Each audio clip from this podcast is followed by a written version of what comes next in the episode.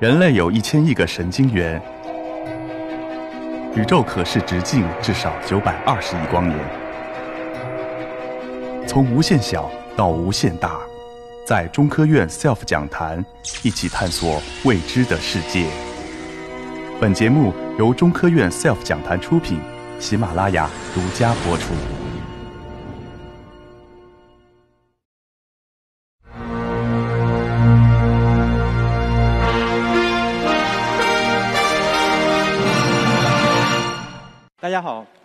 来自国家天文台的范舟，呃，很高兴今天可以在这儿和大家一块儿分享一下，呃，我给星星还有星系做这个人口普查的过程。提到这个天文，大家肯定首先想的什么？就是星空。然后星空非常美丽，对吧？有时候就是你一直看着星空的时候，有一种莫名的感动，就觉得人类特别渺小。在看星空的时候，人也有很多的思考，就是天上的星星到底有多大？宇宙里面到底有多少星星？呃，宇宙有没有边界？然后宇宙宇宙外面又是什么呢？然后这张图片就是我们国家天文台就兴隆观测基地的一个夜景，非常漂亮。然后大家如果有机会的话，可以欢迎去参观。从远古时代，人类就一直在仰望星空，一直在思考各种和星星空有关的问题。呃，但是实际上呢，就是长期以来，人类其实一直在观测星空的时候用的都是肉眼，所以因为人肉眼的这个大小的问大小的局限性。所以就是一直导致，就是说你不能观测特别暗弱的天体、特别远的天体，直到四百多年前，伽利略他第一次把这个望远镜指向星空的时候，然后他看到了以前就是人类用眼睛无法看到的东西，比如说月球上它有环形山，然后还有高山，还有山谷，然后太阳不但有黑子，而且它还有自转。呃，金星就是说其实并不是说我们看一个点儿，但实际上和和月亮一样，它有阴晴圆缺。然后木星它不仅仅是一个光斑，而且它，呃，它有这个大红斑，而且它还有周围的这个几个呃四颗卫星，就是说后来命名为伽利略卫星。所以就是说它是相当于一个起里程碑式的一一个事件，就是说从此之后人类开始用工具来开开开始探索宇宙。所以从伽利略开始之后，人类就进入了一个竞赛，什么竞赛呢？就是制造望远镜的竞赛。我们可以制造出更大口径的望远镜，就这样就可以看到更远的宇宙、更暗弱的天体。所以呢，呃，人类这个造望造望远镜的这个进程就一直在开启。从这个伽利略这个望远镜之后，呃，十八世纪末期，就是德国有一个天文学家叫威廉赫歇尔，他是一个制造望远镜的一个呃一个非常厉害的一个一个专家。他一生磨了七十多片这个望远镜镜片然后做了很多的大望远镜。然后左边的这个图啊，就是说呃是他自己给自己磨的，就一点二米的一个。口径的一个反射式望远镜，大家可以看到，就是说这个望远镜非常大，就像一个大炮一样。左边是一个房子，你看，就是相当于是比房子要大得多，而且非常笨重。这个望远镜操作起来也是非常的不方便，但实际上就是它的，因为口径很很大，看到了很多就是人类无法看到的。所以就是威廉赫歇尔他有很多重要的发现，其中就包括他发现了天王星，然后包括天王星的卫星。然后之后呢，就是随着这个科技的进步，人类就可以造出更大的望远镜啊，就是说。右上角那个图啊，就是呃一个富商叫胡克，他在一九一七年的时候资助建立造了一个大望远镜啊，就二点五米的望远镜，叫胡克望远镜。然后关于这个望远镜啊，其实还有一些非常有趣的故事。大家都知道爱因斯坦对不对？就是啊就是看望远镜的这个这个老头对吧？大家都特别熟悉。呃，然后后后面还有一个哥们儿，就是叼着这个烟斗的，叫哈勃。呃，爱因斯坦大家都知道，他提出广义相对论，然后而且他预预言了呃这个宇宙的这个方程，对吧？就是说建立宇宙模型。但是他刚刚把这个宇宙学模型建起来之后，他非常惊讶，发现宇宙居然是在膨胀的。然后当时就把他自己吓了一跳，然后他当时觉得不可能啊，就是而且大家都一想起来这宇宙在膨胀，就觉得特别担心，特别害怕。所以他就里面就加入了一个常数，宇宙学常数，然后让这个方程里面就加入进去之后，让这个宇宙保持静止。所以他就。呃，觉得这样啊就比较好了。但是后来呢，哈勃用这个胡克望远镜，他观测很多就是呃星系，他发现这个星系啊就远离我们的，所以最后得出来这个结论就是宇宙在膨胀。观测事实让爱因斯坦就非常的呃懊悔，他就想，哎呀，这个加入这个宇宙学常数真是一个很大的错误。而且后来他就越来越觉得这是一个错误，以以至于他就觉得他这是他人生中最大的一个错误。然后之后呢，呃还有很多新的新的望远镜啊，比如说这个。呃，海尔望远镜啊，就是一九四八年建成的。这个望远镜非常传奇，就是当时在呃美国建建成之后，它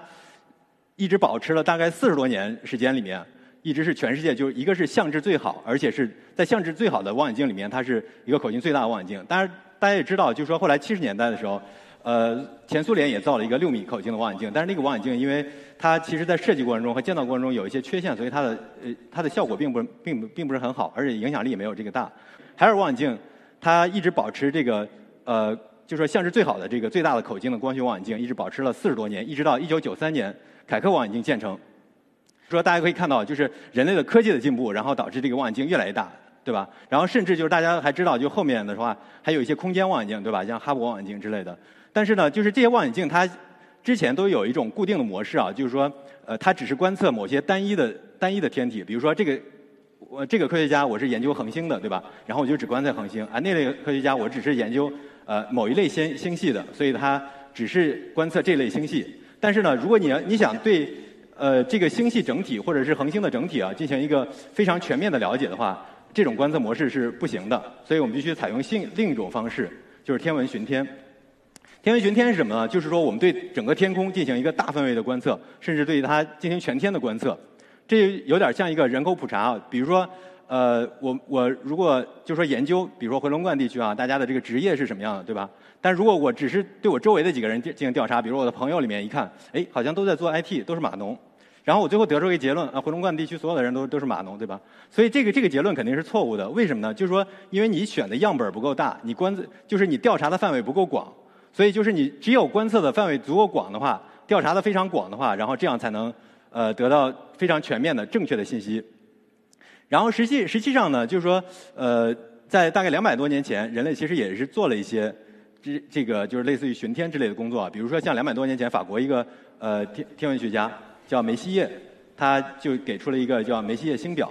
这个星表里面它包含了一百一十个天体啊，他当时叫梅西叶星云星团表，就是他觉得很多大部分都是星云，但实际上后来就发现啊，其实里面有很多是星系，对吧？比如说呃像。这个 M 三十一对吧？大家都知道，仙女座星系其实就在这个梅西星表里面排第三十一位。M 一是什么？大家肯定都都清楚啊，就是叫蟹状星云，对吧？蟹状星云是什么？就是呃，它是一个超新星遗迹，而且是中国人的一个骄傲。因为当时就是大家发现这个超呃超新星遗迹的时候，这个蟹状星云，觉得就是它推算出来，应该是就是在中国宋朝的时候，就幺零五四年的时候。它爆发的，然后，呃，当时就就在中国的古籍里面到处找，看有没有。其实实际上后来在很多这个中国文献里面，包括宋史里面，就发现确实有这样的记录。所以就是从中国的这个文献里面和这个呃观测里面，完全非常好的就是吻合起来了。前一段大家都非常关注的，给黑洞拍照片，对不对？就说。给给哪个黑洞拍照片呢？就是这个图像，就是这个梅西的天体里面排八十七位，就是最啊右最下面最下面这个排八十七位的这个这个星系，大家看着比较小，但实际上它是一个非常大的一个椭圆星系。它中间有它中间有一个六十亿倍太阳质量的呃黑洞，所以咱们拍照片儿就拍的是这个这个照片儿呃。其实呢，就是梅谢梅谢星表，就是现在也是特别特别流行啊。因为就是说，每年大概三月底的时候，大家都听过有一个叫梅谢马拉松，对不对？就是有很多的北半球的天文学家，然后都是呃，也不是天文学家，就是天文爱好者，他们就拿小望远镜，然后进行观测，就是一一个晚上，然后把所有的这个梅谢星星星表里面这个呃，不管是星源、星团、星呃还有星系，全部看一遍。然后这个呢，就要求你的素质非常高，就是一个是你认星的能力，一个拍照的能力，所以就是相对对这个。天文爱好者来说是一个非常大的一个考验，就是能看出你的水平怎么样。后来呢，就是还有一些别的星表，比如说 NGC 星表，那个星表就是说它包含的这个恒，就是说一个是呃星云、星系，还有这个星团的数量更多，有七千多个。这个星表里面只记录了一个，一个是编号，还有是这个就是它在天球上的位置，然后还有一些它的亮度。呃，包括它的一些呃距，比如距离啊什么之类的信息啊，就是大家如果真的把这个梅谢星表和 NGC 星表拿出来之后，发现是一个文本文件，根本不是一个图像。然后你看这个东西之后呢，你完全没有概念。这个图呃其实不是梅谢星表，这个只是后来就是大家拍了照片之后做出来的。其实真正的梅谢星表和那个 NGC 星表里面只有文字，所以这个就是给呃很多大家后来就是别别的人用起来就非常不方便。主要是因为什么原因啊？就是因为当时拍照技术并不是那么强，对吧？就是大家拿望远镜你可以看到，但是你要把它真正记录下来是非常难的。就是比如说，当然有一些呃天文学家他画画画功力比较好，他素描可以画出来。但实际上就是说，大家可以假设，如果那时候每个人都有一个呃智能相智智能的数码数码相机，或者是有一个智能手机，对吧？你这望望远镜往这一架，然后拿手机往那个目镜上一放，哎，都能拍出来了，那就非常漂亮。但实际上就是那个是非常难。呃，当时的这个照相技术并没有那么好，一直到二十世纪中叶，就是说到一九五零年左右，呃，拍照技术才发展的比较成熟啊，就是那时候，呃，才有一些比较成熟的厂商，然后它可以提供大批量的这个大批量的高质量的这个照相底片，然后可以进行巡天。然后这个巡天呢，为什么就说和之前完全不一样呢？就是你之前大家拿的星表都是一个文本文件，对吧？就是只有这个这这个文字，但是呢，就是这个帕洛马巡天，这个是从一九五零年开始的。它是那个美国国家地理协会，然后和这个帕洛马天文台，然后联合的，用一个一点二米的一个呃帕洛呃一个施密特望远镜来来进行北半球的这个天空整体的巡整体的巡天观测。然后它每一次啊，就是只拍一片儿，然后最后呢，把这些所有的这个拍出来这个这个照相底片，它可以合并起来，变成一个非常大的一个照片。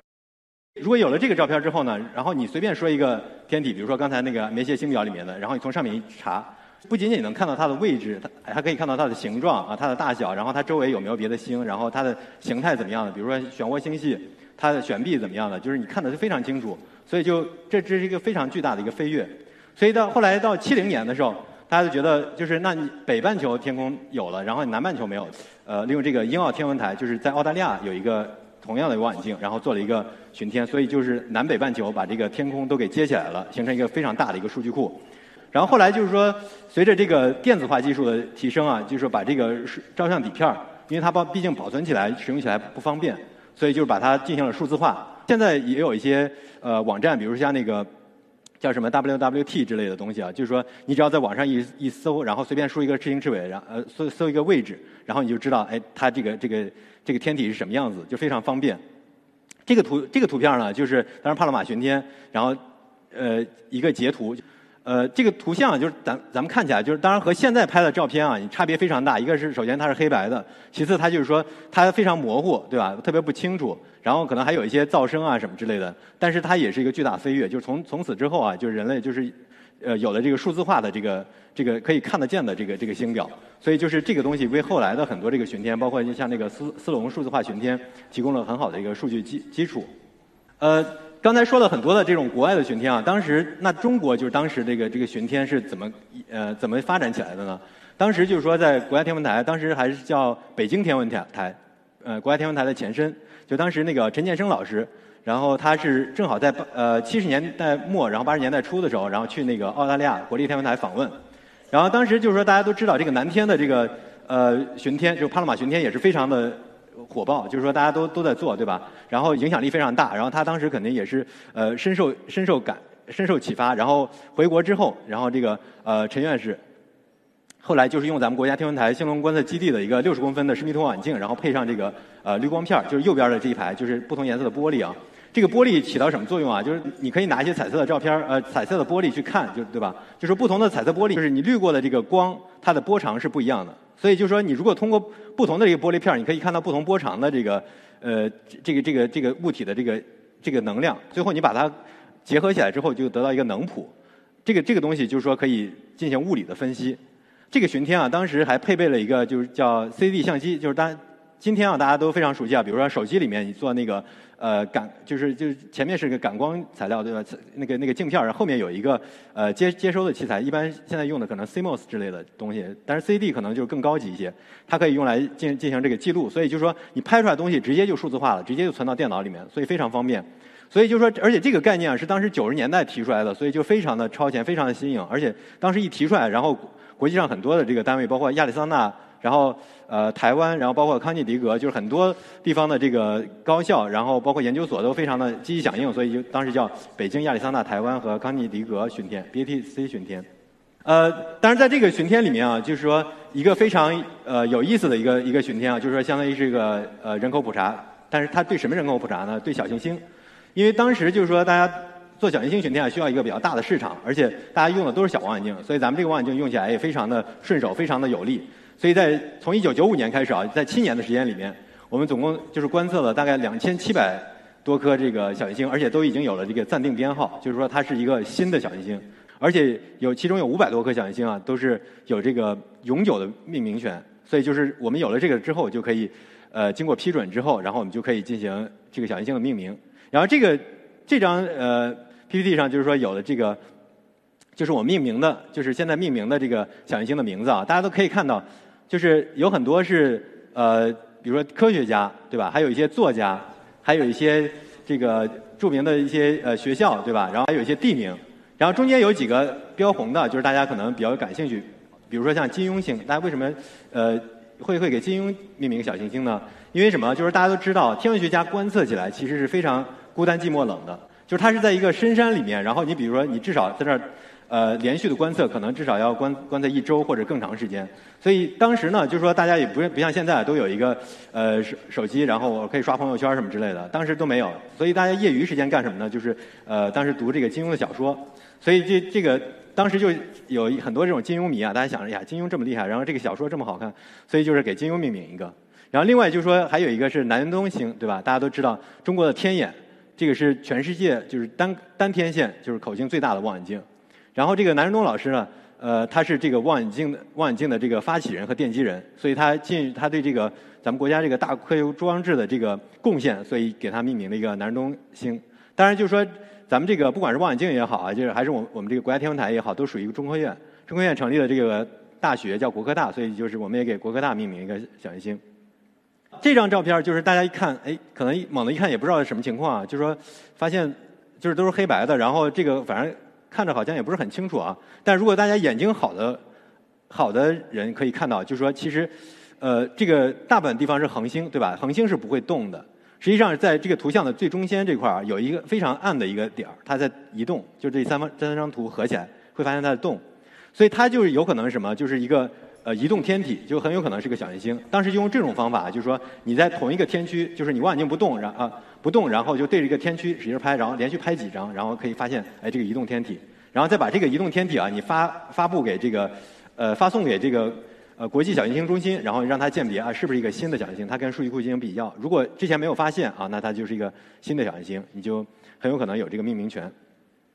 所以这个对，就这个这个框里面显示的这个，其实大家如果眼睛好都能看到。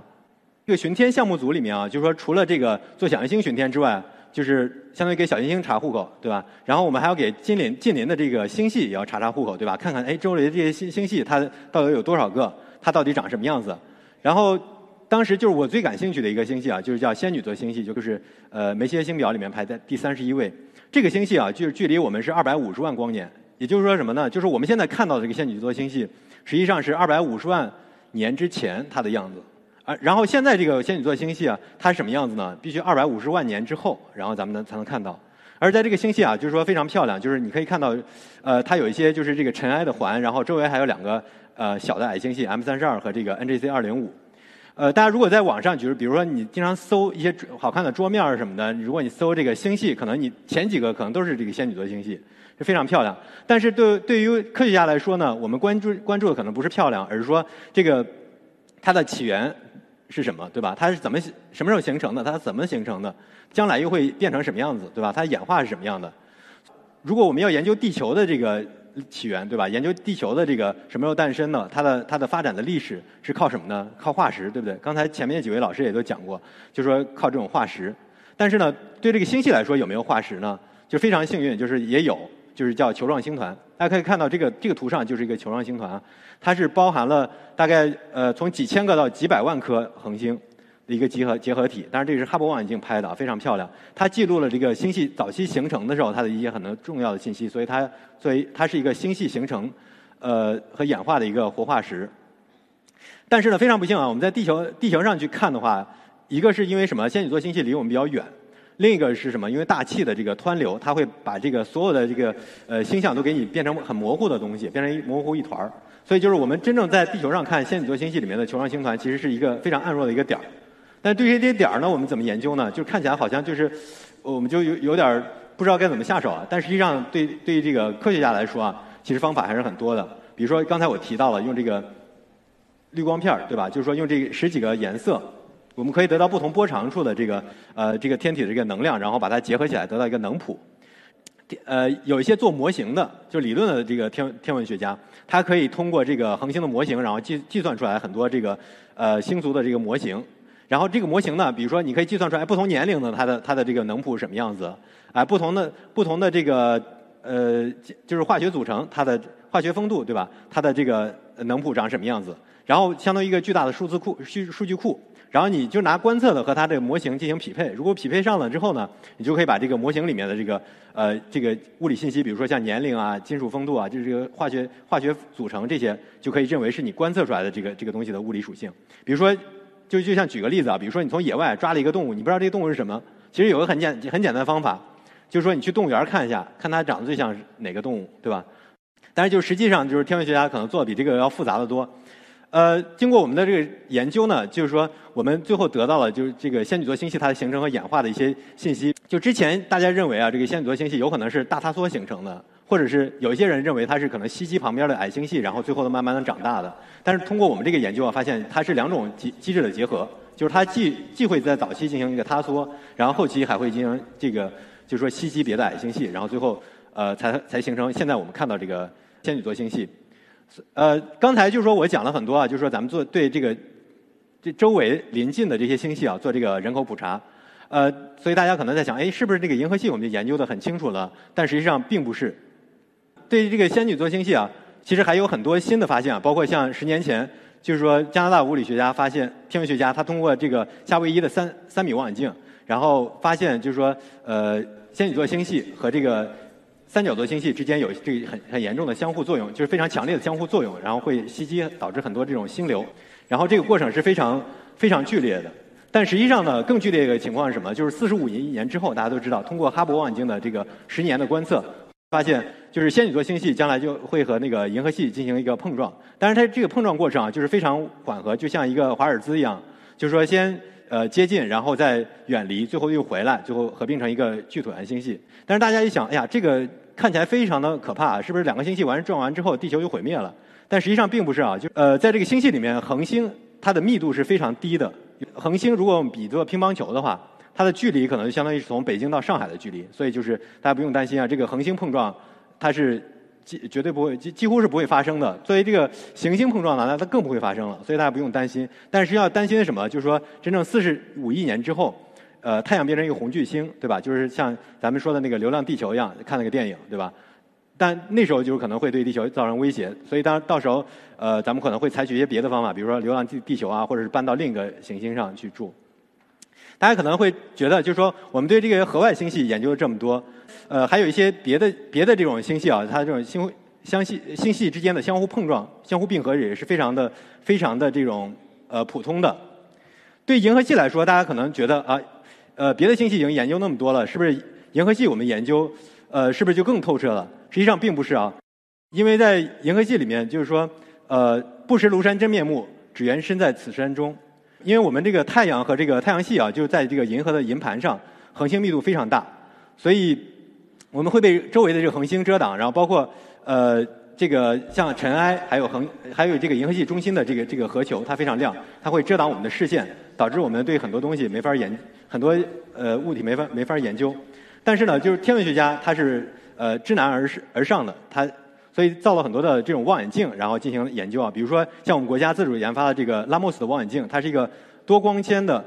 呃大天区的这种多目多目标光纤的这个光谱的巡天望远镜。它可以观测就是几千个天、几千个恒星的这个光谱。通过这个这个呃观观测呢，就咱们现在已经得到了一千万个恒星的这个呃光谱，然后得到通过它呢，可以得到这些恒星的它的温度，呃，还有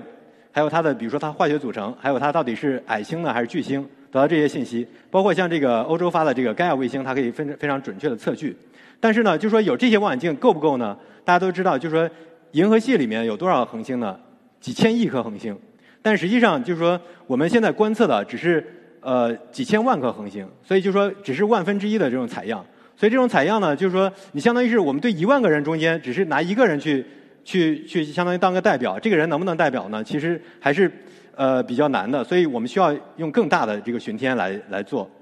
所以呢，就是在国家天文台这个招干研究员的这个发起之下，我们进行了这个 C 测光巡天，就用全世界三三台望远镜，一台是呃美国的这个亚利桑那的这个 BOK 二点三米望远镜，然后“一带一路”的这个一米级望远镜，还有呃新疆的这个一米级望远镜。然后这个圆顶啊，就是说前面的这个这个就是我们用的这个望远镜，呃二点三米望远镜，因为它是在那个亚亚利桑那，就是像美国的这个呃西部，它。它的这个一个是它的这个大气的这透明度比较好，另一个是呃，就是它的它这个视宁度啊什么的，就风速啊什么的都比较平稳。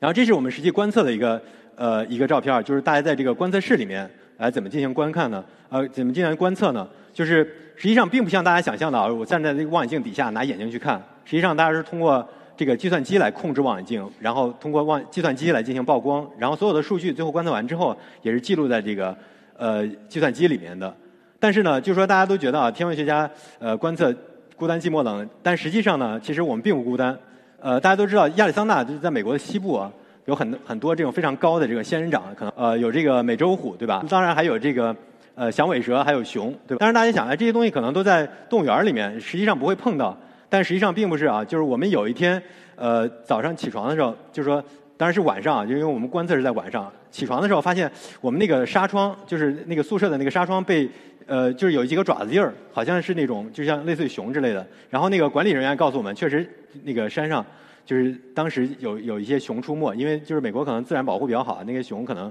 它到这个游览中心去。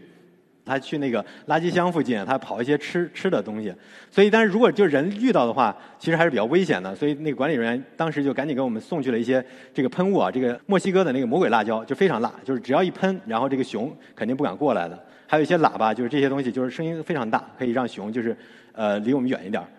这但是好的一点是什么？我们没有遇到熊，所以还是比较安全的。呃，到现在来来说，就是我们这个巡天已经呃进入了尾声，就是观测已经。基本上呃结束了，但是还有几个波段没有观测完。用这些数据呢，我们可以做很多研究，比如说研究这个恒星的它是怎么诞生的，对吧？第一代恒星，然后包括研究这个白矮星啊，对吧？呃，对吧？就是说这个大家都知道，太阳最后演化到晚期啊，它会变成一个红巨星，然后中心变成一个白矮星。另外就是说，我们有这个非常大的一个样本之后，就可以对银河系的这个结构和演化做成一个非常好的一个呃认识。